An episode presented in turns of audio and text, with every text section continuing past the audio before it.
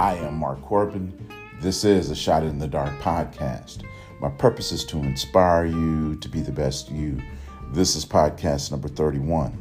Welcome to Women's Wednesday when we celebrate the women we love, honor, and cherish. I have a quote from W.E.B. Du Bois that I want to share with you.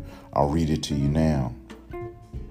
There is no force equal to a woman determined to rise. I'll read it to you again. There is no force equal to a woman determined to rise. Listen, there is nothing that can stop you from rising to become who you desire. This is your time. Rise and let the world know exactly who you are. Let's add some scripture. Romans chapter 12, verses 11 and 12. Never be lacking in zeal, but keep your spiritual fervor serving the Lord. Be joyful in hope, patient in affliction, faithful in prayer. I am Mark Corbin. This is a Shot in the Dark podcast. Rise and shine.